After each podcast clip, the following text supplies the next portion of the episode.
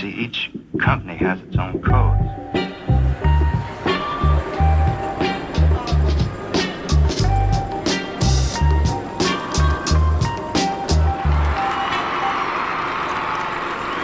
Vous êtes bien sur les ondes urbaines.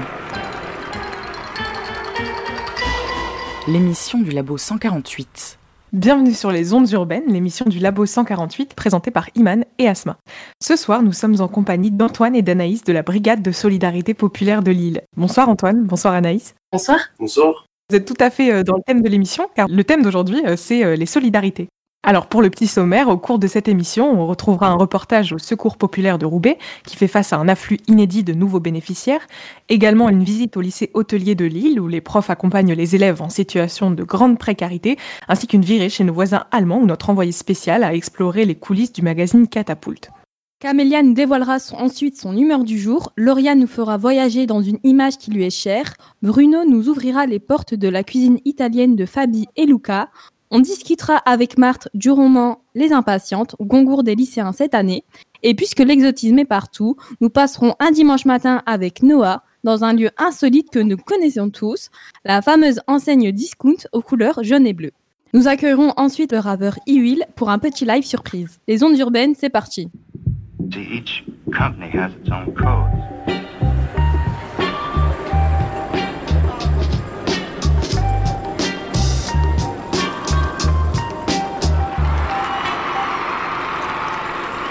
Vous êtes bien sur les ondes urbaines. L'émission du Labo 148. Alors bienvenue Antoine, bienvenue Anaïs, vous faites donc partie de la Brigade de solidarité populaire, merci d'être là avec nous. Bah, merci à vous de nous recevoir. C'est un plaisir. Alors, euh, les brigades de solidarité populaire, ou BSP, euh, sont, je cite, tout droit de votre site internet, un réseau de groupes d'aide mutuelle auto-organisés agissant pour une autodéfense pour le peuple et par le peuple. Alors, du côté de la brigade de solidarité populaire, le code couleur, c'est plutôt rouge et blanc, Euh, mais il me semble que le logo n'a pas été créé à Lille. Est-ce que vous pouvez nous expliquer un peu où et quand est née cette initiative internationale? Alors, euh, l'initiative des brigades de solidarité populaire, elle est, elle est née à, à Milan pendant la, la crise euh, du coronavirus. Euh, en Italie, c'est arrivé, euh, enfin la vague, elle est arrivée euh, avant nous en France. Du coup, c'est né de, de militants euh, autonomes qui ont décidé de s'autogérer pour venir en aide aux, aux populations les, enfin, les, les plus vulnérables. c'est venu quelques semaines après en France, à Paris. Euh, les Parisiens, ils ont fait passer le, le message un peu dans, nos- dans, dans les réseaux euh, militants et euh, des brigades sont nées en France euh, un peu partout maintenant. Et euh, ça existe euh, ben, à l'international, euh, il y en a un peu partout dans le monde. On a une bonne cinquantaine, euh, principalement en Europe, mais a priori, euh, ça s'est étendu euh, sur d'autres continents. Donc elles agissent, vous l'avez rappelé euh, tous les deux, à l'international, mais euh, quelle était la nécessité en fait de monter une antenne euh, locale selon vous? C'était pour pallier vraiment aux inégalités euh, de, traitement face à la crise du coronavirus. C'était, surtout une action urgente en fait. Comme on le disait euh, tout à l'heure, euh, c'est plutôt d'attendre, l'État qui n'agissait pas forcément, qui répondait pas à la, question de crise. En tout cas, pas en termes d'alimentation.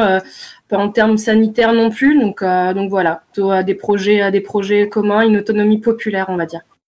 Pendant la, crise du coronavirus, l'État a proposé euh, des, attestations euh, pour euh, que les citoyens fassent de l'aide dans les associations qui travaillent déjà avec l'État. Nous, on a plutôt compris qu'ils savaient d'avance qu'ils n'allaient pas pouvoir prendre en charge les problématiques sociales et sanitaires qu'elle a engendré euh, cette crise sur les populations qui étaient déjà en fait touchées par les politiques néolibérales partout en Europe et notamment en France. D'où la- d'où l'intention de s'auto-organiser et de s'auto-gérer, d'être vraiment euh, indépendant euh, des aides de l'État et de tout euh, contexte institutionnel.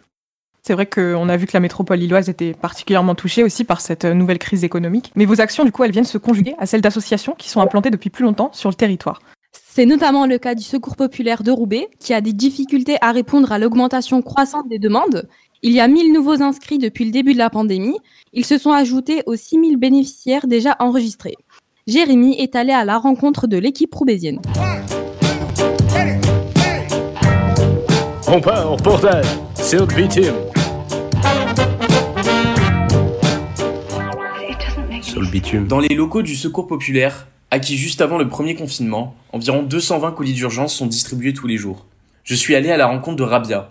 Elle est en charge des inscriptions au Secours populaire et est elle-même une ancienne bénéficiaire. Elle constate la difficulté qu'ont les nouveaux précaires du Covid à passer la porte du secours. Bah, c'est des gens qui n'ont jamais eu besoin d'avoir recours à ce genre d'association. C'était peut-être même des gens qui donnaient, peut-être, j'en sais rien. Hein. C'est peut-être même des gens qui pensaient que ceux qui vont là, c'est que ceux qui ont les RSA, des flemmards, qui... des assistés. Ben, c'est plus le cas. Vous verrez, hein, dans les queues, il y en a qui sont masqués. Euh, même un cambrioleur n'y mettrait pas autant du sien pour cacher son identité que ceux qui viennent. Tant mieux. Tant mieux pour eux, pour la distanciation, pour le Covid, mais tant mieux pour eux s'ils ne sont pas reconnus. S'ils veulent le traverser discrètement. Pour distribuer ces colis, ce sont plusieurs dizaines de bénévoles qui se relaient chaque matin pour les préparer.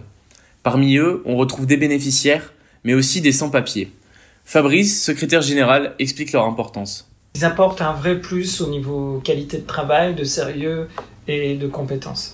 Euh, pour être clair, je les trouve des fois bien plus sérieux que, que, d'autres gens euh, dits totalement intégrés. Euh. Euh, on leur demande souvent de justifier une présence, une activité sur le territoire. Donc ils viennent ici parce qu'ils connaissaient par contact. Et puis aussi des fois c'est parce qu'on leur a donné un moment un coup de main. Ils viennent de donner un coup de main parce qu'à un moment on, on a pu les aider ou on continue à les aider. Voilà. Une des plus grosses difficultés qu'a rencontré l'association est le manque de nourriture. La quantité de nourriture distribuée a explosé, il a fallu trouver des solutions pour continuer à remplir les colis, même si l'Union européenne fournit des denrées de base comme le riz, de la purée ou des boîtes de conserve. Malgré cette aide, les choses s'avèrent compliquées. On essaye de maintenir qui en est. Alors là, on a l'aide du, département qui fait qu'on rajoute un mois de stock, puis après on gère euh, à la semaine euh, ce qu'on a, ce qu'on peut récupérer à droite et à gauche on regorge même d'imagination par rapport au stock parce que on tape de plus en plus dans plusieurs plus de portes qu'avant. On, appelle euh, à l'aide souvent. Vraiment, quand je dis à l'aide, c'est vraiment parce que humainement parlant, je préfère proposer à, ces gens quand ils viennent chercher le colis ce qu'on leur propose aujourd'hui. On a déjà des colis, donné des colis vides. Quand on a du lait pour enfants, c'est presque même nous, même nous, ça nous dérange de devoir même trier dans certaines familles. Même eux, ils étaient désemparés de voir leur colis comme ça le matin. Euh, trois boîtes de conserve. Euh. À un moment, on euh, comment dire, on n'est pas censé, moment, on n'est pas là pour suppléer aussi des carences de l'État ou, des populations qui ont plus le droit. l'exemple type, c'est les sans-papiers. Il y a des familles où ils ont rien. Et à un moment, est-ce qu'on est, est-ce que c'est à nous? Alors, il faut pouvoir donner, donner un coup de main, mais est-ce que c'est à nous de pallier à de l'aide qui n'existe plus? Jérémy, un commentaire ou une conclusion sur ton reportage? Moi, ce qui m'a marqué vraiment, c'est euh, le fait qu'ils sont passés de 250 colis d'urgence par mois à quasiment 250 colis d'urgence par, euh, par jour. Et euh, pendant le premier confinement, c'était même monté à plus de 570. Donc vraiment, enfin, on, voit que, à Roubaix, déjà, c'était une ville où la situation était déjà compliquée, mais euh, la, crise du Covid, euh, ça a amplifié ça. Et euh, ce qui est ressorti aussi des bénévoles, c'est qu'ils avaient un peu peur aussi de, l'après, quoi. Ils, ne savent pas vraiment comment, quand ça va s'arrêter, et surtout aussi ils, ont peur que la situation s'aggrave aussi parce que la crise est loin d'être terminée. Merci Jérémy. À la BSP, euh, Anaïs, Antoine, quel rapport est-ce que vous vous entretenez avec des assos comme le Secours Populaire, par exemple? Bon, Concrètement, on n'a pas de, de, rapport avec les assos comme euh, le, Secours Populaire. En revanche, on suivait des familles euh, pendant le confinement et après qui bénéficiaient également d'aide au Secours Populaire et qui venaient au, BSP. Notre démarche, elle est, on va dire, plus ouverte que celle du, du, du Secours Populaire dans le sens où nous, enfin, c'est vraiment, on ne demande aucun justificatif, il n'y a pas de si tu es dans le besoin, euh, tu viens et tu prends euh, ce, dont, tu as, ce dont tu as besoin. Par contre, euh, il nous est arrivé de, de penser à venir en aide à des banques alimentaires ou à donner des, des dons de, alimentaires aux services que propose par exemple le, Secours populaire parce que on est aussi conscient que pendant cette cette période de crise l'État a donné aucune aide financière pour ces pour ces associations et, et leurs démarches on préférait donner de l'argent mmh. aux entreprises à d'autres intérêts donc vous direz que vos actions, elles sont un peu complémentaires finalement? Oui, c'est un peu ça. Enfin, c'est complémentaire et à la fois différent dans le sens où, euh, puis au-delà de ça, à la BSP, il y a, c'est vraiment des initiatives un petit peu individuelles et tout le monde vient se greffer. Euh, ça nous permet de nous organiser un petit peu mieux par secteur, notamment. Donc évidemment, ben, plus il y a de gens, plus on peut faire des, euh, des choses par secteur. là, principalement, c'est basé sur l'île, nos actions, mais pourquoi pas dans la durée, parce que vraiment, justement, euh, comme on le disait avant, il y a cette question de, de, durée, de qu'est-ce qui va se passer après tout ça. Euh, le principe, c'est aussi avec la BSP de construire une, une solidarité, euh, une solidarité des peuples, en fait, et du peuple pour apporter des solutions pendant la crise du Covid, mais par la suite aussi. Il est arrivé aussi que, pas, pas forcément à Lille, mais dans d'autres villes, par exemple, où, il y a, où, les, où, les, brigades étaient plus implantées et plus nombreuses en termes de bénévoles, euh, ils sont venus euh, pallier euh, euh, au secours populaire euh, durant des maraudes, des distributions. donc, ouais, c'est complémentaire.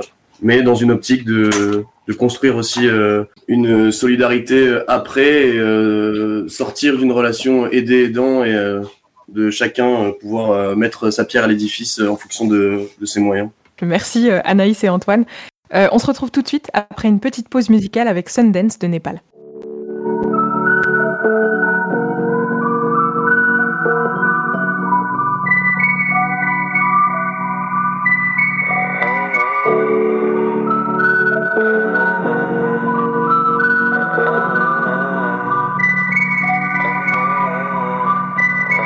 Du lundi au Sunday, bloqué dans ma tête, ma vie c'est un film de Sundance. Des fois il se passe air, je préfère rester en dehors des ennuis. Mais j'ai deux trois plats avant si tu t'ennuies. On reste coffré dans des bulles d'air, même après la verse. Je vais pas dire que j'aurais pu le faire, j'y vais où je la ferme, je préfère rester en dehors des ennuis. Mais j'ai deux trois plats avant si tu t'ennuies. Tout ça c'est les os. Oh, oh, oh, oh, oh. On va laisser ça aux os. Oh, oh. L'enfer c'est les os. Oh, oh, oh, Pourquoi vouloir faire comme les os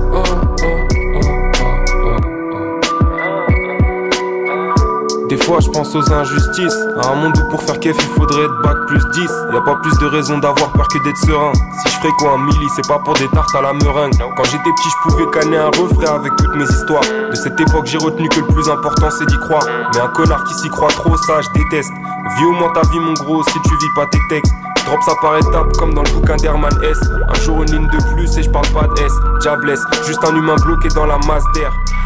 Confonds pas ta destinée, le manesse, laisse, personne te rabaisse. Nos entourages transpirent nos défauts, guettent les fréquentations. Mais nos qualités aussi, donc on garde les mêmes fondations. Toujours straight, pire qu'un franc-maçon en formation. Et comme un grand garçon, je fume l'instrumental de 30 Du lundi au Sunday, bloqué dans ma tête. Ma vie c'est un film de Sundance. Des fois il se passe air, je préfère rester en dehors des ennuis. Mais j'ai deux trois plats avant si tu t'ennuies. On reste coffré dans des bulles d'air, même après la verre. Je veux pas dire que j'aurais pu le faire. J'y vais où je la ferme, je préfère rester en dehors des ennuis. Mais j'ai deux trois plats avant si tu t'ennuies. Tout ça c'est les os. Oh, oh, laisser ça aux os. Oh, oh, oh, oh, oh. Puisque l'enfer c'est les. Oh, oh, oh, oh, oh. On va vouloir faire comme les. Oh, oh, oh, oh. Tout ça c'est les. Oh, oh, oh, oh, oh, oh. On va laisser ça aux. Oh, oh, oh, oh, oh, oh. Puisque l'enfer c'est les os. Comme les os? Oh, oh, oh, oh, oh.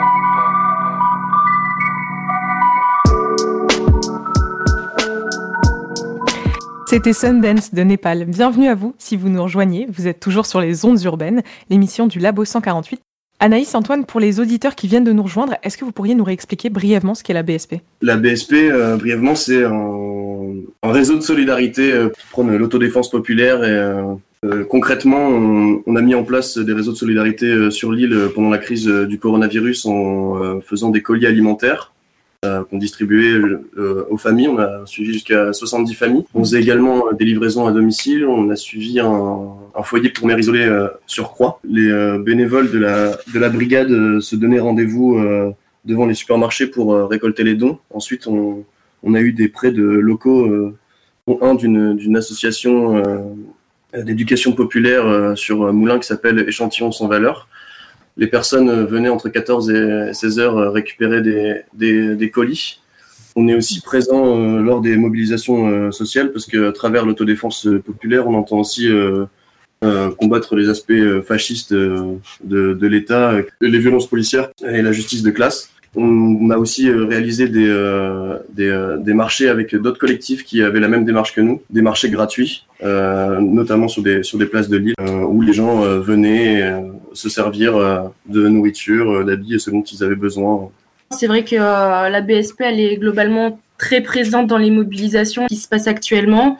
Euh, voilà, pour des récoltes de dons, là, il y a eu, euh, par exemple, l'incendie de la friche, euh, sur lesquels, ben voilà, on a essayé de répondre présent parce que c'était pour nous une urgence en tout cas.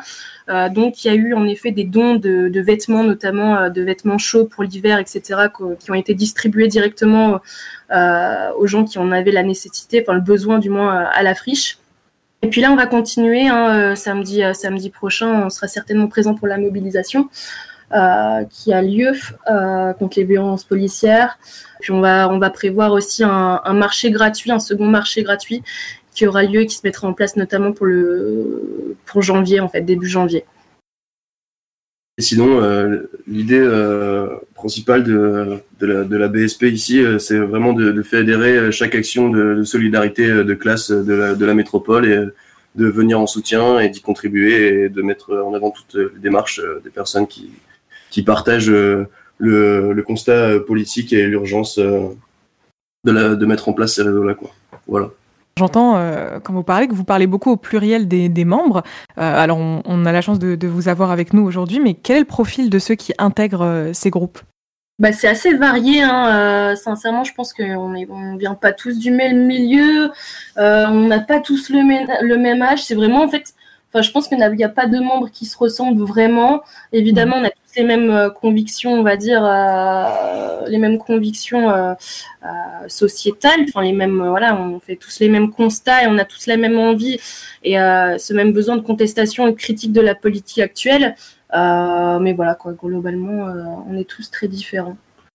il faut savoir qu'à la base, c'est quand même une initiative qui vient de, de militants et militantes, mais sur, sur le terrain, les gens qui viennent ce genre à nous, ouais, c'est des profils euh, complètement différents, des étudiants, des étudiantes, euh, des travailleurs, des, personnes âgées. Enfin, vraiment, il y, a de, y a de tout, quoi. En tout cas, toute initiative est bonne à prendre à partir du moment où on partage les mêmes valeurs. Vous avez un, nom, j'imagine. Comment on appelle tous les membres de, la BSP Est-ce qu'on les appelle les brigadiers, du coup? Les brigadistes ou... Ouais. Ouais, les brigadiers, les brigadistes. Il n'y a, a, pas de nom propre, on va dire. Ouais, donc en fait, c'est venu comme ça, quoi. Euh, bah justement, ces dernières années, d'ailleurs, on voit émerger de plus en plus d'initiatives prises par des citoyens qui cherchent à répondre à des besoins urgents auxquels ils sont confrontés au quotidien. C'est notamment le cas des enseignants du lycée hôtelier international de Lille qui ont monté leur propre assaut pour soutenir euh, les élèves les plus précaires. Nicolas, Tierno et Amel sont allés les rencontrer. On part en reportage sur bitume.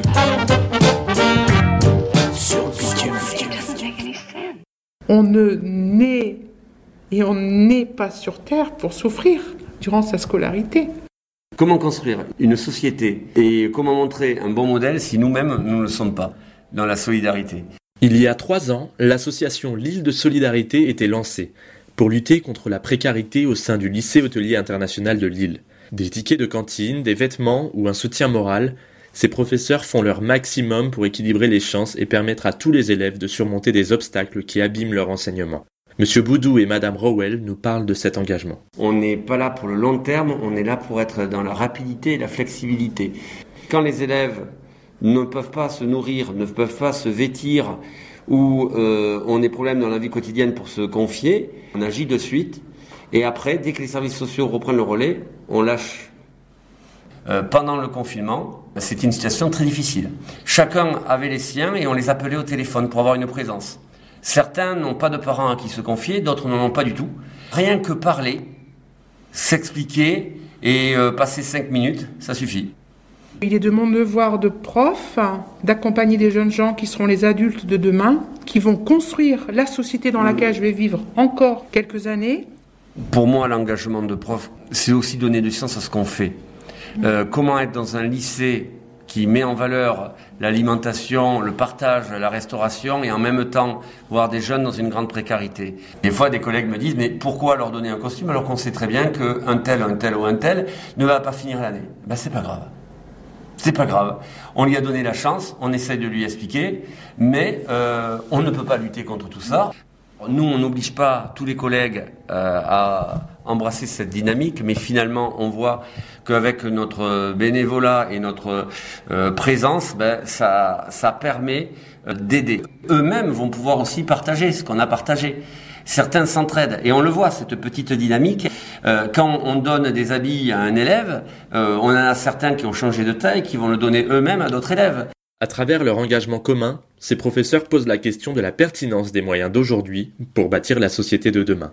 Certes, tous les maux de la terre ne peuvent pas être euh, pris en charge par euh, le ministère de l'Éducation nationale, mais il y a quand même des lieux où il y a de grandes souffrances.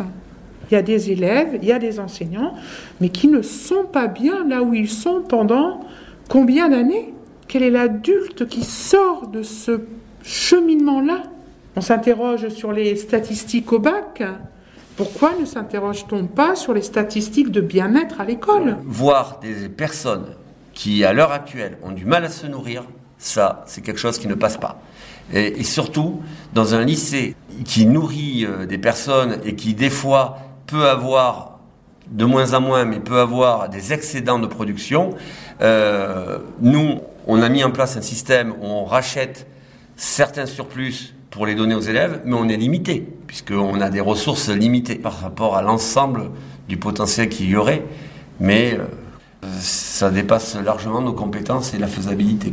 L'année dernière, en un an, on avait aidé au total 70 élèves. Là, cette année, depuis la rentrée, on est déjà à 70 élèves. Donc, euh, soit on en parle plus, ou soit, et on le pense, la précarité a augmenté. On sait que, par définition, on est imparfait, mais au moins on fait. C'est mieux que de rien faire. Alors euh, Nicolas, euh, qu'est-ce que t'as inspiré cette rencontre? Alors déjà, j'ai été très marqué par les, les idées de ces profs qui ont choisi d'agir collectivement donc pour euh, donner de la visibilité et, et faire avancer la solidarité dans le milieu scolaire. Surtout que les besoins sont de plus en plus grands. J'ai aussi adoré les écouter parler de leur vision de du métier de prof qui va plus loin que l'enseignement en fait. Euh, ça, c'est un truc qui revenait souvent dans la discussion. C'est aussi des gens très raisonnés qui sont conscients de leurs limites et ça, c'est assez intéressant également d'échanger là-dessus avec eux. Euh, voilà, c'est à peu près tout. Je voulais faire un big up à Amel pour son travail côté montage et un autre à Tierno pour son aide lors du reportage et, merci également à tous les profs. Voilà. Eh ben, merci à tous les trois. Euh, du coup, euh, Antoine et Anaïs, est-ce que vous êtes aussi d'accord pour dire que, comme l'un des membres du Secours populaire le disait dans le premier reportage, que les assauts pallient parfois à un désengagement de l'État? Bah, complètement, et d'où la, la nécessité de mettre en place euh, ces, ré- ces réseaux de solidarité et continuer de, de mettre en avant euh, ces initiatives, ces actions et de rejoindre euh, la BSP et d'autres et d'autres collectifs qui, qui mettent en avant ce constat-là. Ouais, en fait, c'est vrai que la BSP, ben, elle fait face à un vrai, un vrai besoin d'autonomie, d'autonomie populaire et d'autodéfense sanitaire. Euh, ben, sinon, on n'existerait pas, tout simplement. Et de, et de quel œil, du coup, vous voyez ce, ce type de, de manifs de solidarité euh, qui sont spontanés et menés avec vraiment peu de moyens, peu de visibilité? Ça fait chaud au cœur, je pense, pour tout le monde, parce qu'on est, on est tous, on est tous en train de subir euh, cette crise sanitaire. Bon, après, de, évidemment, d'une, de manière différente. Toute initiative est bonne à prendre et euh, le mot d'ordre, c'est un peu la bienveillance, quoi. Justement, niveau euh, organisation, euh, est-ce qu'il y a une forme de coordination internationale, du coup, euh, à la BSP, qui a une ligne d'action, des financements communs peut-être? Il y a une, ligne- il y a une coordination nationale, ouais. Mhm. Pour ce qui est de- du, du financement, chaque BSP s'autogère par des, des dons sur les cagnottes respectives de chaque brigade. Mais il y a une coordination, coordination nationale ouais, sur certaines actions. Par exemple, on a été euh, distribuer euh, des masques euh, aux travailleurs et travailleuses euh, dans les supermarchés. Il y a eu aussi euh, les livreurs à vélo qui ont été euh, des travailleurs et travailleuses qui ont été les plus exposés aussi euh, du- durant cette crise. Euh, des livraisons de, de, de, de kits hygiéniques et, et de masques. Donc, euh, et ça, ça a été des actions qui ont été coordonnées euh, nationalement. euh. Je vous propose, euh, Antoine et Anaïs, d'accueillir Laura, qui va nous parler depuis l'Allemagne. Bonsoir Laura. Allô, allô, on se retrouve pour un nouveau Vue d'ailleurs. Aujourd'hui, je vous propose de, me rejoindre à Greifswald où je passe mon Erasmus. Donc, fermez les yeux, imaginez la carte de l'Allemagne. Donc, ça y est, Hambourg en haut à gauche, après on a Munich en bas à droite et Berlin bien à l'est. Donc de la capitale, prenez la direction du nord, voyagez trois heures en train, et là, vous arrivez au bord de la mer Baltique. Nous y voilà. Bienvenue à Greifswald. Donc, c'est une petite ville de 60 000 habitants où a été fondé en 2015 le journal Catapult. Au début, ils étaient trois et ils y croyaient pas trop. Et aujourd'hui, la rédaction comporte plus de 35 personnes. J'ai donc rencontré Patricia, qui est chef de projet depuis le début de l'année, pour y discuter sciences sociales, médias alternatifs et solidarité.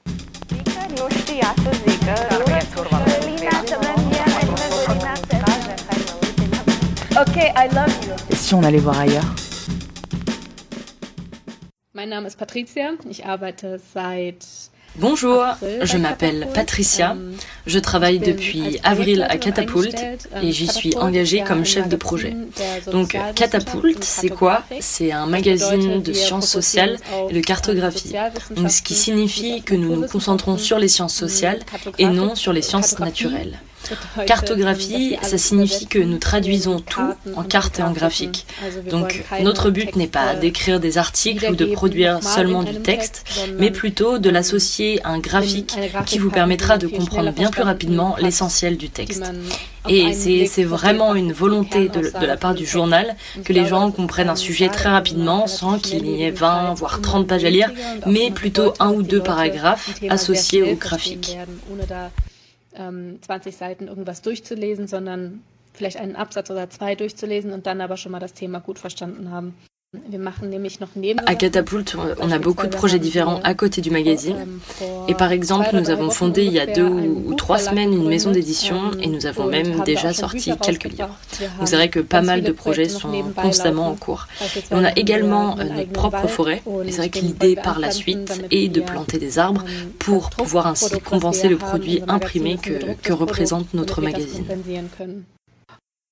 C'est sûr que nous sommes totalement un média alternatif si on définit un média alternatif en comparaison avec euh, le Bild, par exemple, le journal allemand. C'est certain que nous avons des préoccupations et des objectifs qui sont complètement différents. Il y a quelques années, lorsque nous avons commencé, personne ne croyait à notre succès. Les gens se sont même moqués de nous. Mais maintenant, on constate quand même que nous sommes de plus en plus pris au sérieux en tant que magazine, en tant qu'entreprise, alors même que nous n'appartenons pas à un grand groupe de médias comme beaucoup de magazines et de journaux en Allemagne. Donc nous continuerons à rester indépendants, on le dit, même si c'est vrai que le début n'a pas été forcément très simple.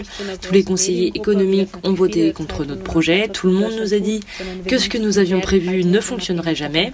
Et donc notre rédacteur vient justement d'écrire euh, un roman à propos, l'histoire fondatrice de Catapulte. Et on constate aujourd'hui que nous sommes quand même devenus de plus en plus importants dans le paysage médiatique. Et ça, c'est une bonne chose.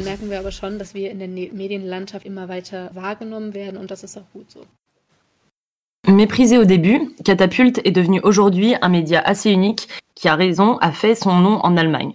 Après avoir discuté paysage médiatique, j'ai demandé à Patricia de me raconter ce que lui évoquait le mot solidarité. On écoute également le créateur du journal, Benjamin Friedrich, évoqué sur un podcast allemand OMR, l'une des plus grosses actions de solidarité du journal Catapult. C'est vrai que nous voulons en tout cas toujours avoir une composante sur le thème de la solidarité au sein de notre journal, c'est important pour nous. En mars, nous avons par exemple permis une grande action de solidarité. Relativ große Aktion zur Solidarität gestartet. Ähm, Oui, je peux dire qu'il y a eu une grosse action Corona qu'on a décidé ensemble et qui a vraiment bien marché. Mais il faut avouer que c'était aussi un peu dangereux. C'était donc fin mars, au moment où le Corona a commencé. Du coup, on a dit, euh, maintenant, on offre un, abonnement à toutes celles et ceux qui ont perdu leur travail. Et en même temps, on a demandé aux gens qui n'avaient pas perdu leur job de souscrire à un abonnement parce que le projet allait pouvoir être financé dans notre côté. C'est qu'après qu'on a pensé que ça aurait vraiment pu aller dans la mauvaise direction, que tout le monde profite du journal gratuit, quoi, et que personne ne paye d'abonnement. Mais on a eu de la chance avec nos lecteurs, ils n'ont pas abusé de notre offre et ont joué équitablement. Au total, nous avons offert 3000 abonnements et vendu 7500. Donc finalement, euh, on a même gagné au change.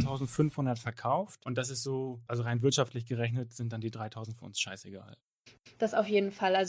Oui, oui c'est sûr que, que la solidarité et la solidarité environnementale, ce sont des questions de société vraiment importantes que nous essayons d'aborder. À Catapulte, nous mettons toujours le sujet en relation avec nos cartes et nos graphiques. Nous avons un livre, par exemple, intitulé 102 cartes vertes pour sauver le monde, qui traite de l'environnement et du monde en termes de durabilité. Donc nous sommes en tout cas vraiment conscients de l'importance du sujet des solidarités et essayons de le refléter au maximum dans notre journal. Maintenant que vous connaissez un peu mieux la région et son paysage médiatique, Peut-être l'envie vous prendra de participer au nouveau jeu concours de Catapulte, qui a annoncé récemment changer de locaux. La rédaction a donc laissé pour seul indice de leur nouveau lieu de travail des photos mystères sur Facebook qu'il vous est permis de photoshopper avec la plus grande liberté. Donc celui ou celle qui enverra la photo la plus cool gagnera un des fameux livres édités par Catapulte. Si jamais vous avez perdu parce que vous n'avez jamais su dessiner, vous pouvez toujours trouver Catapulte tous les trimestres dans les kiosques allemands et sur les réseaux sociaux. L'application, elle, elle arrive bientôt. Tchuss Merci Laura, c'est ton reportage qui va clore notre dossier thématique de cette semaine sur les solidarités. Antoine et Anaïs, merci d'avoir été avec nous pour cette édition des Ondes Urbaines. Merci à vous de nous avoir laissé la possibilité de nous exprimer, de nous présenter. Merci à vous, ouais. Eh ben, avec plaisir. Peut-être euh, juste avant notre pause musicale, euh, d'ailleurs, Antoine et Anaïs, est-ce que l'un de vous peut expliquer aux auditeurs comment ça se passe pour rejoindre les brigades de solidarité populaire? Vous pouvez nous suivre sur euh, notre page Facebook et Instagram. Tout est indiqué lors de nos permanences et récoltes de dons. On sera sur place, reste voilà, dans les jours à venir, place le, le, le samedi. Et euh, vous pouvez nous envoyer des messages, euh, nous partager vos initiatives. Euh, on est ouvert à toute proposition et à toute personne qui ont envie de, de nous rejoindre tout voilà, toute, toute, action est bonne à prendre. C'est vrai qu'on est pas mal euh, présent sur les réseaux sociaux. On relaye pas mal d'informations sur, euh, ben, sur, euh, sur ce qui se passe actuellement, sur les mobilisations, etc. Où on est souvent présent, donc soit, soit lors de, des, des permanences, soit lors des mobilisations, soit par les réseaux sociaux. Super. Et eh ben, si nos auditeurs sont intéressés, en tout cas, vous savez où trouver les infos. Voilà, quant à nous, on se retrouve tout de suite après une pause musicale. On s'écoute Semalim de Altin qu'une.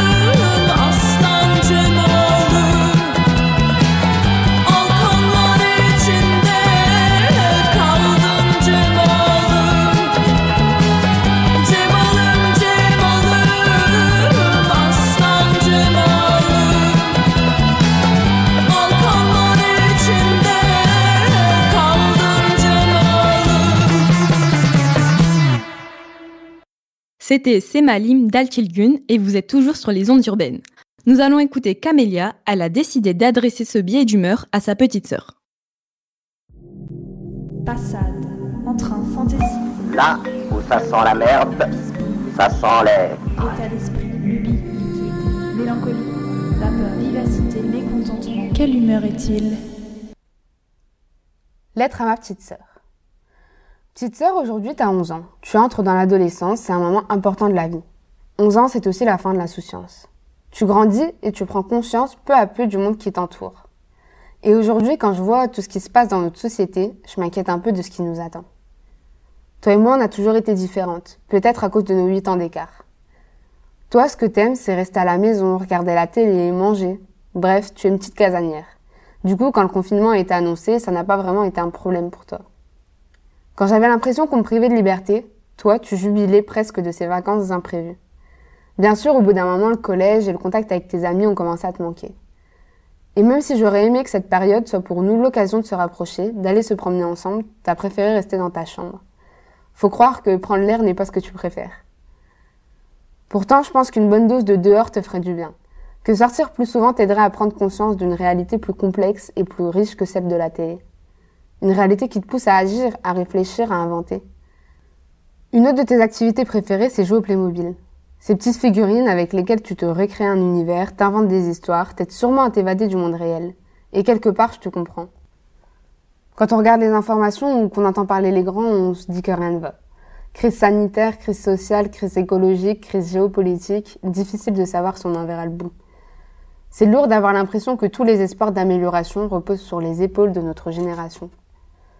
Personne ne devrait sentir le poids d'une telle responsabilité à 11 ans, ni même à 20 ans. Je comprends ton besoin d'évasion, parfois même je l'envie.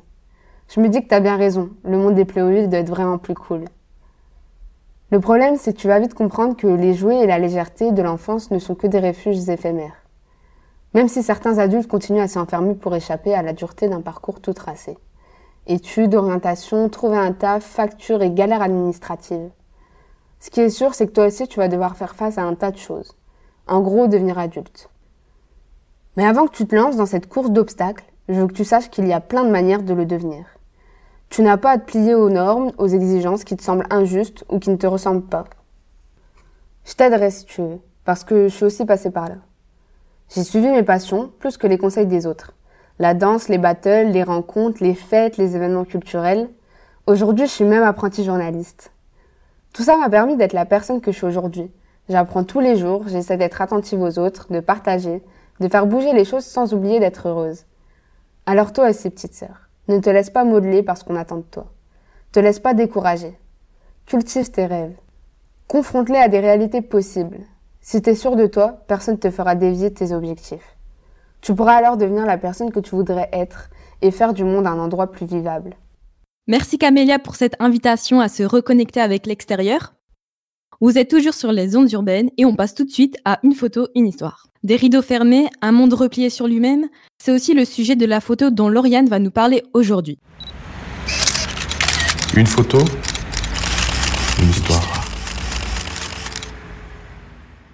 Nous sommes le lundi 2 novembre à Lille, en milieu d'après-midi et en plein confinement. Une personne âgée se balade, seule, avec son masque et son caddie à roulettes. Elle se promène dans les allées de la galerie marchande de Ralil, le long de magasins fermés. À travers cette photographie, je raconte une petite histoire dans la grande. Mais avant, je vais vous raconter comment j'ai choisi de la prendre. L'élément qui attire l'œil en premier, c'est cette femme, isolée, qui se balade dans un lieu normalement bondé. Ce sentiment de solitude est renforcé par les lignes de fuite, créées par les néons au plafond qui dirigent l'attention sur elle. Son regard nous emmène vers un deuxième point, cette grille de magasins fermés sur la gauche. Le fait que cette zone soit volontairement nette permet de souligner le côté inhabituel de la situation. Cette image a des tons assez froids, induits notamment par l'éclairage au néon du centre commercial. Cela permet d'accentuer l'absence de vie qui règne ici depuis le second confinement. Pour prendre cette photo, j'ai choisi de me baisser, pour mettre à hauteur de regard, et pour mieux donner à voir sa perception du moment, tout en renforçant les perspectives. Tous ces éléments techniques permettent de symboliser l'environnement de la grande histoire, celle d'une période si particulière. Une époque où nos libertés ont été fortement limitées pour nous protéger, un moment où nos habitudes ont été complètement mises en cause, pour une durée indéterminée pour des questions de santé publique. Un temps où l'on voit des commerces aux rideaux fermés et pour certains qui ne rouvriront jamais. afin de ralentir la propagation d'un virus meurtrier. Dans ce monde devenu ultra-capitaliste, il est rassurant de se dire que la santé d'un peuple reste encore prioritaire face à la bonne santé d'une économie. Mais la période est morose, les conséquences sont et seront lourdes. Et même si elle a permis certaines prises de conscience, il est temps que cette pause imposée prenne fin. C'est ce que souhaite cette femme masquée, qui est le sujet de ma seconde histoire, la petite. Juliette, c'est une octogénaire, qui vit seule dans un appartement du centre-ville. Pour elle, Euralil, c'est son quotidien, car c'est ici qu'elle vient faire ses courses. C'est une Lilloise autonome, dégourdie, indépendante, qui arpente tous les recoins de la ville à pied depuis des années, car elle n'a jamais eu le permis. C'est une personne à risque, comme on les appelle, depuis le début de cette crise. Ce confinement n'est donc pas une période simple pour elle. Même si elle a la chance d'être en bonne santé et d'avoir réussi à éviter ce satané virus, comme beaucoup d'autres, elle n'a pas été épargnée par la solitude de cet isolement. Alors malgré le climat étrange qui règne dans les rues de Lille, faire ses courses c'est vital. C'est à la fois un besoin essentiel et souvent la seule occasion de garder un lien social. Je m'appelle Lauriane Zwolinski, j'ai 25 ans, je suis photographe, et l'histoire que je viens de vous raconter, c'est celle de Juliette, ma grand-mère. Si j'ai voulu vous plonger dans son quotidien, c'est parce que ces reportages qu'on réalise ensemble sont nécessaires. C'est pour moi un moyen d'expression, pour parler d'un sujet qui m'inspire. C'est pour elle un moyen de montrer ce qu'est son quotidien et d'en être fière. Et c'est pour nous l'occasion de passer un moment unique rien qu'à deux. Et ça, ça n'a pas de prix. Merci Lauriane. Cette semaine dans J'irai cuisiner chez vous, Bruno nous fait découvrir des saveurs italiennes avec les fabuleux gnocchi de Luca et Fabiana. We all set to order? I think the thing with breakfast and the sort of short order cook format. Aujourd'hui, on va faire la gnocchi. C'est avec ma petite mamie. Tu connais le couscous, moi je suis un peu nahmara. Donc explique-moi, quand est-ce que tu as appris à faire du couscous toi, mamie? Este, comer rápido.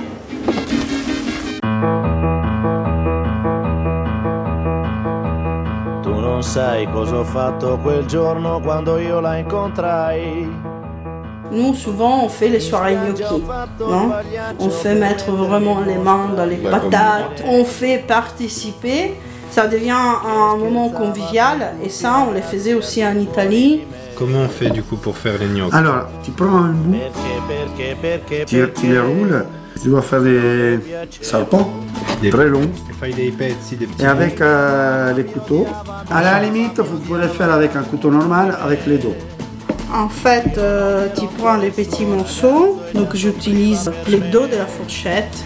Je prends un gnocco et je fais un mouvement où je les fais rouler sur les dos. Et en fait, je fais des dessins, des stries. Et avec les pouces, je crée une espèce d'ouverture à l'intérieur. Et ça, c'est pour que la sauce y rentre mieux dans les gnocchis. Elle s'accroche. Voilà. Il faut mettre un peu de farine dans la planche de travail. Et pendant qu'on fait ça, on lance l'eau pour après les gnocchi. C'est qui qui t'a appris à faire les gnocchi du coup Donc c'était ma grand-mère. La dimanche, je faisais les pâtes maison, ou sinon les gnocchi. Et moi, pour le fait que j'étais gamin, je me réveillais tôt, j'ai préparé les cafés pour tout le monde et j'allais les réveiller. Alors, ma, mamie, il faut faire les pâtes, hein. je t'amène le café. Ah, livre, je livre. et après, on faisait les pâtes ensemble. Bon, en Italie, c'est typique qu'on a, dans les familles, ils ont toujours une planche en bois. La fumée, elle sort et la planche en bois elle va absorber euh, tout l'eau qui est dans les pommes de terre. Et donc euh, là, il faut écraser les, les pommes de terre dans la- sur la planche. Mais par contre, il faut attendre qu'ils sont froides. C'est encore tiède finalement quand tu commences à travailler, mais il n'y a plus la fumée qui sort. Et parce que la fumée était absorbée. À l'époque c'est une belle image. Pour nous, les gnocchis, c'est vraiment quelque chose de, de- de traditionnel. Vers d'une ville où il y a les papas del gnocco, c'est les, patrons du carnaval de Vérone. C'était un métier qui, qui était riche dans notre ville et que dans un moment de famine, dans les 1300 et quelques, avec les gnocchis, il a nourri tous les peuples avec euh, ces- cet aliment dans, dans un quartier. Et donc, euh, c'est pour ça qu'il est devenu euh, cette figure emblématique. À Vérone, on a chaque année les élections pour élire les papas de gnocco avant le carnaval. c'est les souvenirs que j'ai plus sympas de, quand j'étais petit avec mon père. Euh, à part les stades, jouer à foot et, faire des balades dans les bois. C'était magnifique aller dans l'élection. Une fois que tu as voté, ils te donnent un bon de consommation. Donc le dimanche des élections, ça devient un moment festif et chacun a son assiette de gnocchis qui sont donnés avec la sauce aux tomates. Et tu as une boisson. Et, et pendant cette opération, il y a toujours euh, deux, trois qui vont se suicider dans- au sol. C'est pas parce que vous avez mal euh, travaillé, c'est normal. Même les plus expertisés, il y a des gnocchis qui vont s'écraser, ils se lancent de la table, ils vont s'écraser au sol. Et donc là, moi, je mélange déjà, je prépare une assiette avec des gnocchis qui sont préparés dans des temps différents. Berto Barbarani, il a fait un poème euh, sur les, sur les gnocchis. Et donc, euh, il dit il faut les mettre tous comme des petits soldats, et en droite, et après, ils plongent dans l'eau. Tu mets les gnocchis un par un. Ouais, un peu euh, la première, ouais. Et tu les mets à cuire combien de temps du coup? Euh, qui remonte? C'est dans les poèmes de Barbarani, il disait qu'il remontait tout seul. Ils sont vivants. Buon appetito. Grazie.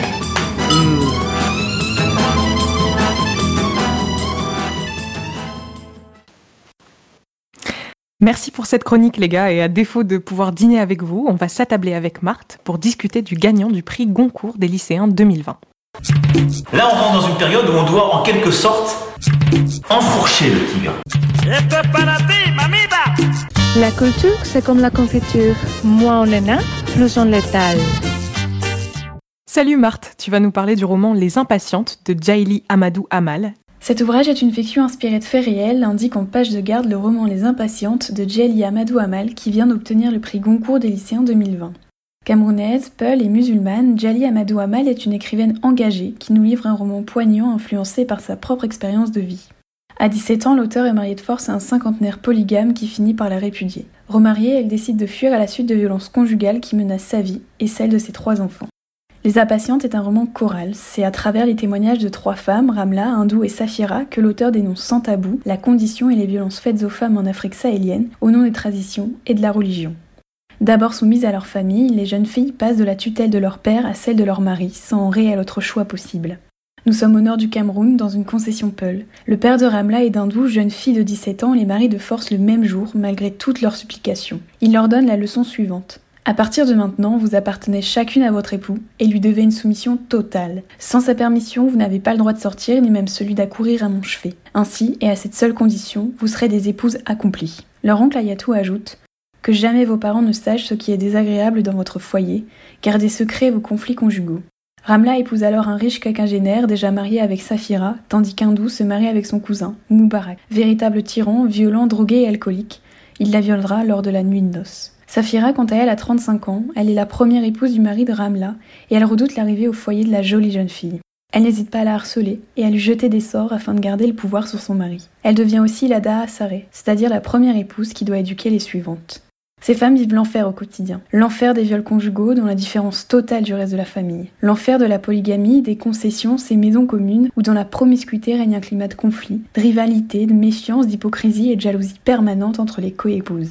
L'auteur évoque ainsi les femmes qui reproduisent elles aussi les violences qui leur sont imposées. Pourtant, si elles apprenaient à se soutenir entre elles, à pratiquer la sororité et l'entraide entre femmes, elles pourraient alors se fédérer, combattre et se révolter pour obtenir leur liberté et faire évoluer les mentalités et traditions de cette société archaïque.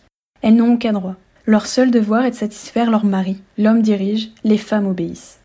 Liées toutes les trois par une même souffrance, Ramla, Hindou et Safira endurent sans se plaindre par peur de leur répudiation et se voient imposer une vie déjà toute tracée sans même avoir le droit de s'y opposer. Mounial, autrement dit patience, ce mot symbole de la soumission des femmes parcourt tous les chapitres du livre tel un mantra. Dès leur plus jeune âge, on a cessé de leur répéter, marteler afin qu'elles ne l'oublient jamais. Cette patience, vertu obligatoire pour les femmes soumises, excuse ainsi toutes les violences physiques, mais aussi psychologiques dont elles sont victimes. Le silence est la règle imposée par cette société patriarcale où les hommes dominent. Là-bas, aucune notion d'égalité entre les sexes. L'accès à l'éducation est réservé aux hommes afin de maintenir les femmes dans l'ignorance et de perpétuer leur soumission. Lecture haletante mais éprouvante, voire insoutenable, en tant que femme libre, on ne peut pas ressortir indemne de la lecture de ce récit. Saisissant, nécessaire, puissant et militant, ce roman témoignage ouvre le débat sur la condition des femmes. Renommée la voix des sans-voix, Djali Amadou Amal, formidable conteuse, est la première auteure africaine à aborder le thème du mariage forcé, du viol conjugal, de la polygamie et de l'asservissement des femmes. Elle brise ainsi des tabous ancestraux en portant à la connaissance de tous la condition féminine au Sahel. Roman bouleversant sur la question universelle des violences faites aux femmes, il fait écho à l'actualité des luttes féministes dans nos propres sociétés. Djali Amadou Amal cherche avant tout à soulever l'indignation pour alerter et faire évoluer les mentalités. Une grande œuvre à mettre entre toutes les mains et qui a bien mérité son prix. Merci Marthe de nous avoir fait découvrir ce roman. On part sur une petite pause musicale avec Easy de Daniel Lai en feat avec Chris Brown.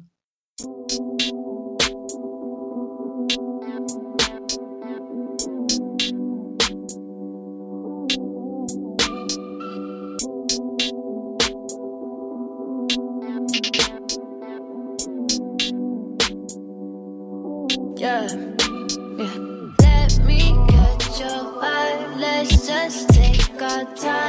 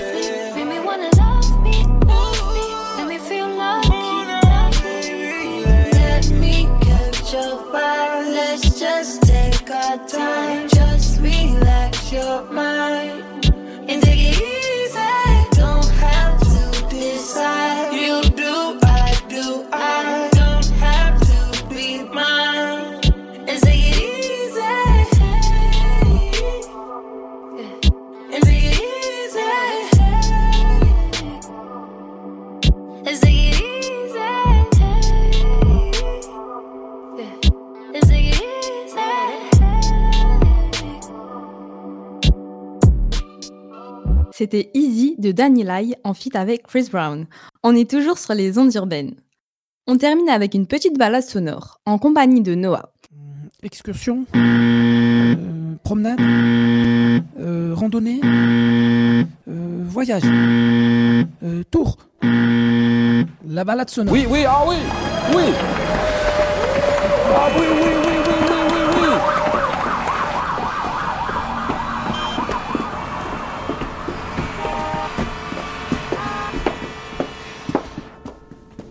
Il y a des moments dans une vie qui font date, des événements qui marquent l'histoire ou qui marquent une personne pour l'éternité. Ce genre de moment où la vie prend enfin tout son sens, où l'on se considère comme plus qu'une simple crotte noyée au milieu de 7 milliards de congénères voguant sur l'océan insipide de l'existence. Il y a des moments dans une vie qui importent, des moments qui ont de la valeur. Et entre nous, faire ces courses au Lidl un dimanche matin n'en fait clairement pas partie. Tous vos désirs seront jusqu'à la fin des temps des ordres pour nous. Que désires-tu, beau guerrier? Manger. Manger? Bah oui, quoi, j'ai faim. De courir comme ça en plein air, ça me donne faim. Sa tragédie moderne commence un beau matin ensoleillé. En ouvrant le réfrigérateur, deux problèmes apparaissent assez clairement. Déjà, il est drôlement vide. Même le bac à légumes, devenu bac à bière entre septembre et octobre, est complètement déserté. Ensuite, il s'avère que le seul bout de quiche encore présent a pris le goût en bouche d'un Saint-Agur passé de date. Face à la situation, il n'y a pas 30 000 conclusions qui se profilent. Je décide donc de prendre mes clics, mes claques, mes cheveux gras et mon jogging taché pour me rendre en direction du paradis, aussi appelé Lidl pour les intimes. C'est ainsi qu'en ce jour d'octobre, mon innocence se fractura violemment contre la pile de caddies à l'entrée du magasin. Déjà, à peine passé les portes automatiques, j'ai l'impression de me retrouver dans une trading room en plein crack boursier. Ça court dans tous les sens, ça crie, ça se pousse au rayon charcuterie et ça trébuche devant les étals de navets. De base, moi, je venais juste acheter des miel pops. Et là, je me retrouve soudainement en plein début de film dystopique, supplément invasion de zombies. Bon, ok, on a bien une pandémie sur les bras, mais bon, les gens dehors avaient quand même l'air un poil plus civilisés. Émerveillé par toute cette agitation, j'ai rapidement le sentiment que quelqu'un m'observe. Je tourne la tête, et au milieu des orchidées premier prix, une retraitée me toise, moi et mon sac à roulettes. À son regard, j'ai bien cru un instant avoir commis l'affront d'être venu saper en sac poubelle pour un défilé Louis Vuitton. Alors oui, je vous le concède, ma tenue vestimentaire s'approchait alors plus du dépressif en manque de l'exomile que d'un top modèle. Mais de souvenir, Lidl c'est quand même pas la Fashion Week. Refroidi par ce premier contact, je décide de laisser cette version d'Anna Wintour échapper de l'EHPAD pour poursuivre ma mission, faire les courses. Et là, premier obstacle, il faut passer par le rayon bio. Et ce dimanche matin, la crème de la crème de la société lilloise semble s'être retrouvée entre les gâteaux véganes et les palais bretons au blé complet. Une mère appelle ses enfants, mais j'ai plutôt l'impression d'entendre un médecin énoncer une liste d'infections sexuellement transmissibles. Octavien, Séraphine, vous préférez les cookies au chocolat ou à la vanille? Au loin, au niveau du rayon charcuterie, une dispute éclate. En tant que personne sensée, respectueuse et responsable, je décide bien évidemment de m'approcher pour assister au spectacle d'un peu plus près. Se dire qu'après 200 000 années d'évolution, on en est quand même rendu à s'engueuler pour une côte de porc en promotion, il y a de quoi devenir misanthrope, ça je peux vous l'assurer. En plus, je viens de me rendre compte que j'ai oublié de faire une liste de courses et je ne sais plus du tout quoi acheter, à part du papier toilette et des miel pops. Un peu plus tard, en me dirigeant vers la caisse, je manque de me faire rouler dessus par une mère de famille qui reproduit les meilleures scènes de Fast and Furious avec sa poussette. Elle manque de renverser deux personnes âgées un peu plus loin, mais continue son chemin avec autant d'aisance dans la manœuvre de son véhicule que moi lors du passage du permis. Vient à présent le passage en caisse. J'ai le temps de préparer ma carte bleue dans l'interminable file, mais j'ai quand même un mauvais pressentiment. Je lève les yeux vers la caissière au moment où elle finit d'encaisser le client précédent, et en un échange de regards, tout se joue. Un décompte se lance alors dans ma tête.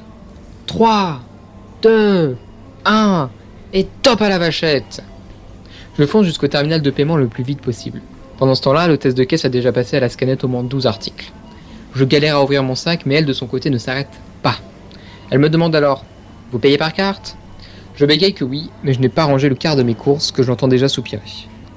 Finalement, en deux heures passées au Lidl, j'ai fini par perdre foi en l'humanité une bonne dizaine de fois, et même si l'envie d'y retourner ne m'enchante vraiment, mais alors vraiment pas du tout, je viens de me rendre compte que j'ai oublié d'acheter du PQ.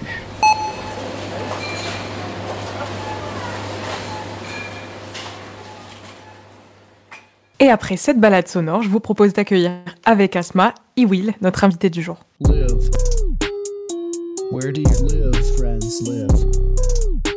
Tu peux mettre ton micro. I only had two things to live for. Le live. Her. Her.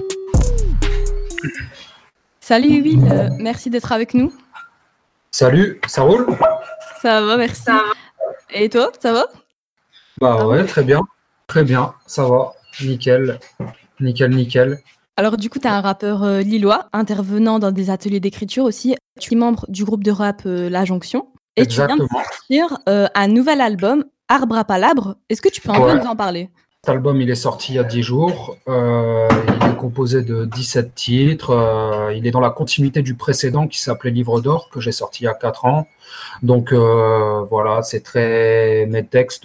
Je suis pas mal dans ce qu'on on peut parler d'introspection en me disant que bon, je me base souvent sur des, des histoires euh, personnelles ou des anecdotes, mais dans ces anecdotes, j'essaye de trouver un petit peu une part d'universel et, et de toucher un peu les, le- la corde sensible aussi, tu vois, le principe de, de toute euh, démarche artistique, tu vois, essayer de transmettre aussi des, des émotions, des ressentis, tu vois. Mais je me dis toujours qu'à partir de quelque chose de, de personnel, on peut réussir à trouver une petite part d'universel aussi, quoi. Et donc, euh, ça s'inscrit dans cette continuité, quoi. Euh, D'accord. Et comment a été euh, accueilli cet album? Est-ce que tu as eu des ruptures de stock ou comment ça s'est passé? Bah, du coup, alors euh, ouais, très bien accueilli, plein de bons retours. Euh, oui, il y a eu une rupture de stock à Urban Music Lille. C'est le seul endroit, c'est le seul lieu de vente en physique. Là, euh, tu vois, euh, il Ouais. est sur toutes les plateformes de streaming, euh, Spotify, Deezer et, et tout le reste. Euh, là, c'est le seul lieu de vente en physique à Lille. Donc, du coup, forcément, ouais, il y a eu beaucoup de ventes là-bas. Mais je suis allé, euh, je suis allé ravitailler ça euh, hier justement. Mais donc, ouais, ça part bien. J'ai plein de bons retours. Euh, voilà, j'avais un petit peu la pression parce que ça faisait quatre ans que j'avais pas sorti de nouvel album, mais j'ai pas arrêté d'écrire pendant ces quatre ans et c'est un peu le fruit de tout ce travail. Et je m'étais mis un peu la pression, je m'étais mis pour objectif d'essayer de faire au moins aussi bien que le précédent. Et là, pour l'instant, les retours euh, euh, sont plutôt encourageants, donc c'est cool, c'est cool. Euh, parfait. Et du coup, aussi récemment, avec plusieurs autres rappeurs, vous avez sorti un son qui s'appelle le 13-12. Euh, du coup, ce son, il dénonce les violences policières. Euh, Du coup, Ouais. c'est vachement dans l'actualité et c'était important du coup de parler de ça. Bah, bien sûr, évidemment, euh, c'est clair. Bah, en fait, euh, moi, bon, pour ce qui est pour ce qui est de ma part, bah, même dans ce morceau-là, je suis un petit peu mon leitmotiv de, me baser sur des expériences vécues. Et là, pour le coup, moi, dans mon couplet, je suis revenu sur euh, la mort de- d'un jeune de l'île Sud qui s'appelait Riyad Amlaoui à l'époque euh, et qui m'avait beaucoup interpellé. Il s'était fait tuer d'une balle dans la nuque par un brigadier dans le quartier de l'île Sud, plus précisément euh, quartier Balzac. Et euh, j'ai le souvenir de marcher. Je suis originaire de Oisem, moi, et je me souviens de, de marcher dans, dans les rues de mon quartier et d'être tombé sur la marche silencieuse euh, et d'avoir rejoint un peu le cortège, tu vois. Et je sais que moi, ça a été un événement qui a été décisif dans ma prise de conscience euh, politique, dans mon rapport. euh, voilà, hein, la police, c'est une.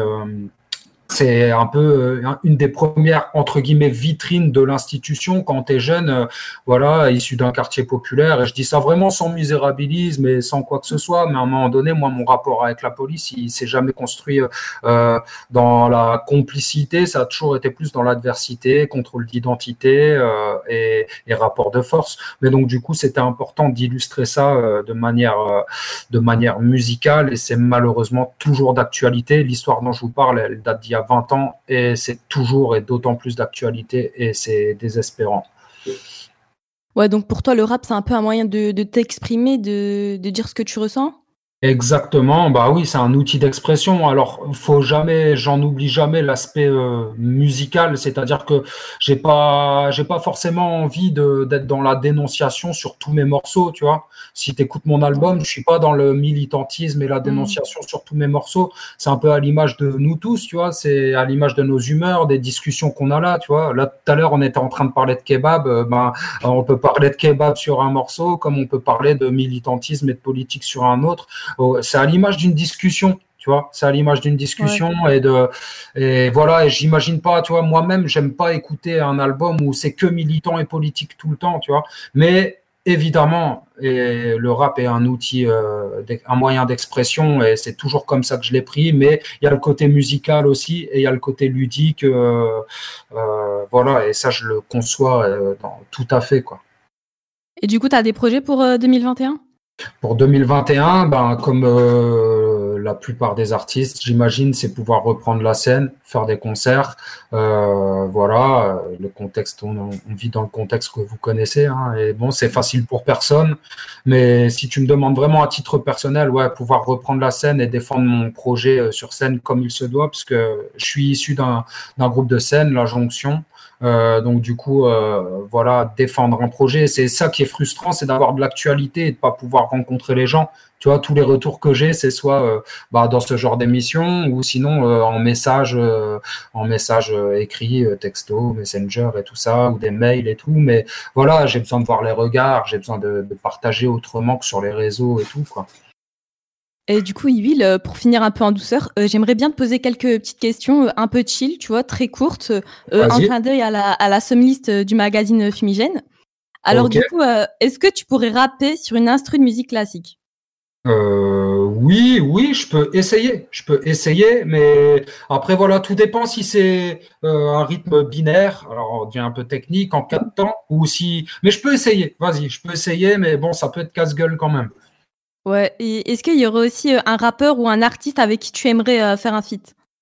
Euh, un artiste ou un rappeur avec qui j'aimerais faire un feat. euh, J'aurais bien aimé faire un feat avec un rappeur qui s'appelait Fab, mais qui rappe plus depuis 20 ans maintenant. Euh, là, tout de suite, j'ai pas de nom qui me viennent en tête. Avec qui j'aimerais bien? Ah ouais, si, un rappeur de Bordeaux qui s'appelle Faisal. Faisal, euh, F-A-Y-C-C-D-A-L. Euh, c'est un gars qui est très actif. On est plus ou moins de la même génération j'adore ce, ce que fait cet artiste. J'invite tout le monde à écouter ce qu'il fait. C'est ultra poétique, ultra bien écrit. euh, voilà. Est-ce qu'il y a un son que tu n'assumes pas d'écouter? Que j'assume pas d'écouter. Euh, alors là. Hum, hum, hum, un son que j'assume pas d'écouter. Alors là, tout de suite, j'en ai pas. Je vais pas te dire que j'écoute que des, trucs super et tout à chaque fois, mais mais vraiment là, j'en ai pas en tête. Alors euh, par, euh, j'écoute les, chansons de de pas de patrouille, euh, mais pas pas par désir. C'est plus parce que voilà, de temps en temps, mon fils en regarde et donc par par procuration, je l'ai dans la tête et je, je rechante la parole, les paroles comme ça et tout instinctivement, mais tu te fais, en fait, je me suis fait matrixer par mon fils, en fait. Donc, on peut aller, on va mettre ça dans la case euh, truc que j'assume pas, quoi. Et pour toi, euh, quelle est la pire chose qui pourrait arriver à un rappeur? La pire chose qui pourrait arriver à un rappeur, euh, alors là, la pire chose de, qui pourrait arriver à un rappeur, ben, c'est de, ben, de ne plus avoir de, de ne plus avoir d'inspiration, tout simplement, et de continuer à écrire en n'ayant plus rien à dire.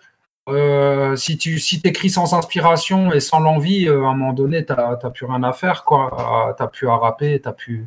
Il faut avoir l'envie et le kiff. Voilà, la pire chose qui puisse arriver à un rappeur, c'est de ne plus rapper par plaisir, de plus ne prendre plaisir à faire ce que tu fais et de continuer à le faire. euh, Booba ou Caris? Euh, Booba. Ok. Et pour finir, euh, une question facile. Où est-ce qu'on peut retrouver ton travail et écouter tes sons? Alors, euh, vous pouvez écouter mes sons sur toutes les plateformes de streaming, Spotify, Deezer, Apple Music. Euh, vous pouvez le, commander en physique, en CD euh, sur mon Bandcamp. Euh, il est disponible à Urban Music Lille et il sera bientôt aussi sur tous les sites euh, Fnac, euh, Amazon, euh, courant janvier normalement. Bah, merci Will pour cette, pour cette interview. Euh, c'est sur ça qu'on va se laisser. Merci à vous, merci beaucoup pour l'invitation, c'est top. Merci. Euh, du coup, on invite euh, tous nos auditeurs à checker tes réseaux pour pouvoir découvrir tes sons. Et on se retrouve dans quelques instants pour ton live. Ok, nickel, nickel, nickel. Voilà, alors euh, merci à nos invités, merci à Antoine et Anaïs de la Brigade de Solidarité Populaire, merci à eWill donc de nous avoir accordé euh, euh, son temps précieux aussi. Merci à toutes les personnes qui ont participé à l'émission, à Camélia, à Marthe, à Bruno, Nicolas, Noah, Jérémy, Jeanne, Amel, Tierno, Lauriane, Laura, Julien, Flora. Et quant à nous, on se dit à très vite pour une prochaine émission de radio. D'ici là, vous pouvez nous retrouver sur notre site labo148.com et sur nos réseaux sociaux. C'était Asma Iman à l'animation. Merci de nous avoir écoutés et on vous laisse tout de suite avec Iwil. Live. Where do you live, friends? Live. Live. I only had two things to live for. Le live. Her. Her. Yes, yes. 1, 2, 1, 2. Je balance le son.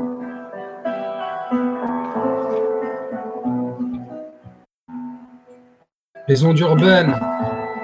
E-Will. Arbre à. Dans les bacs. Sur toutes les plateformes. C'est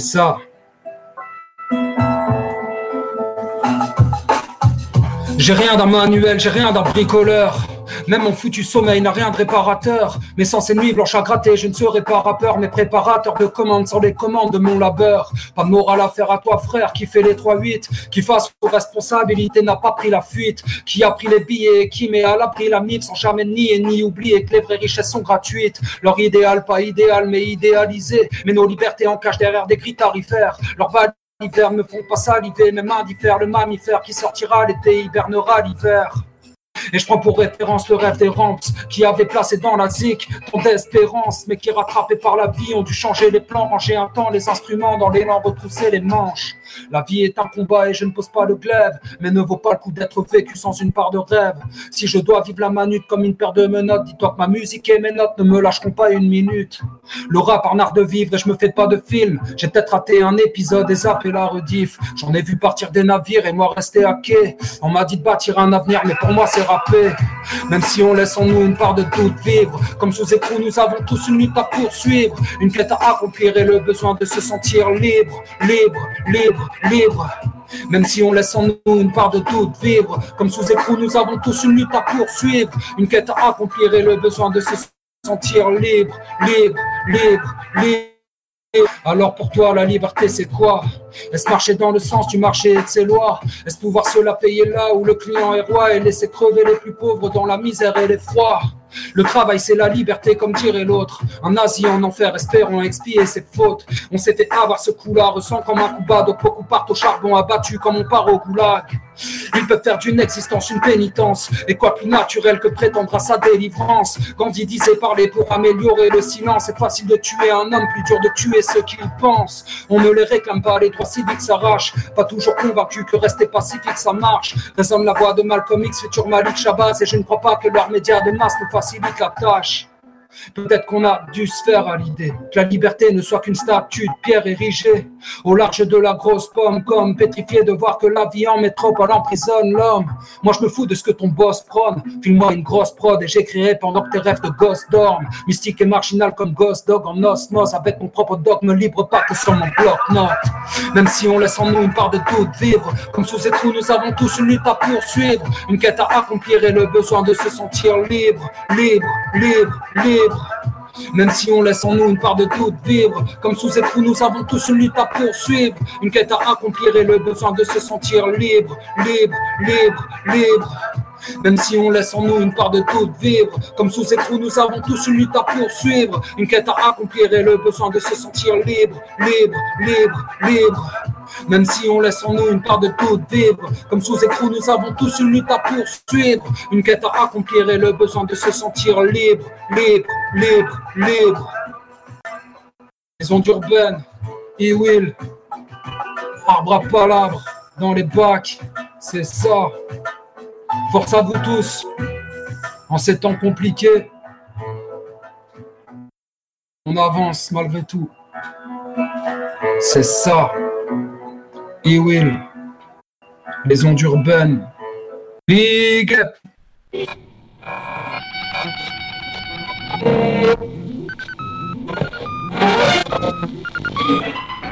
Ce n'est pas une légende humaine. Vous êtes sur les ondes urbaines.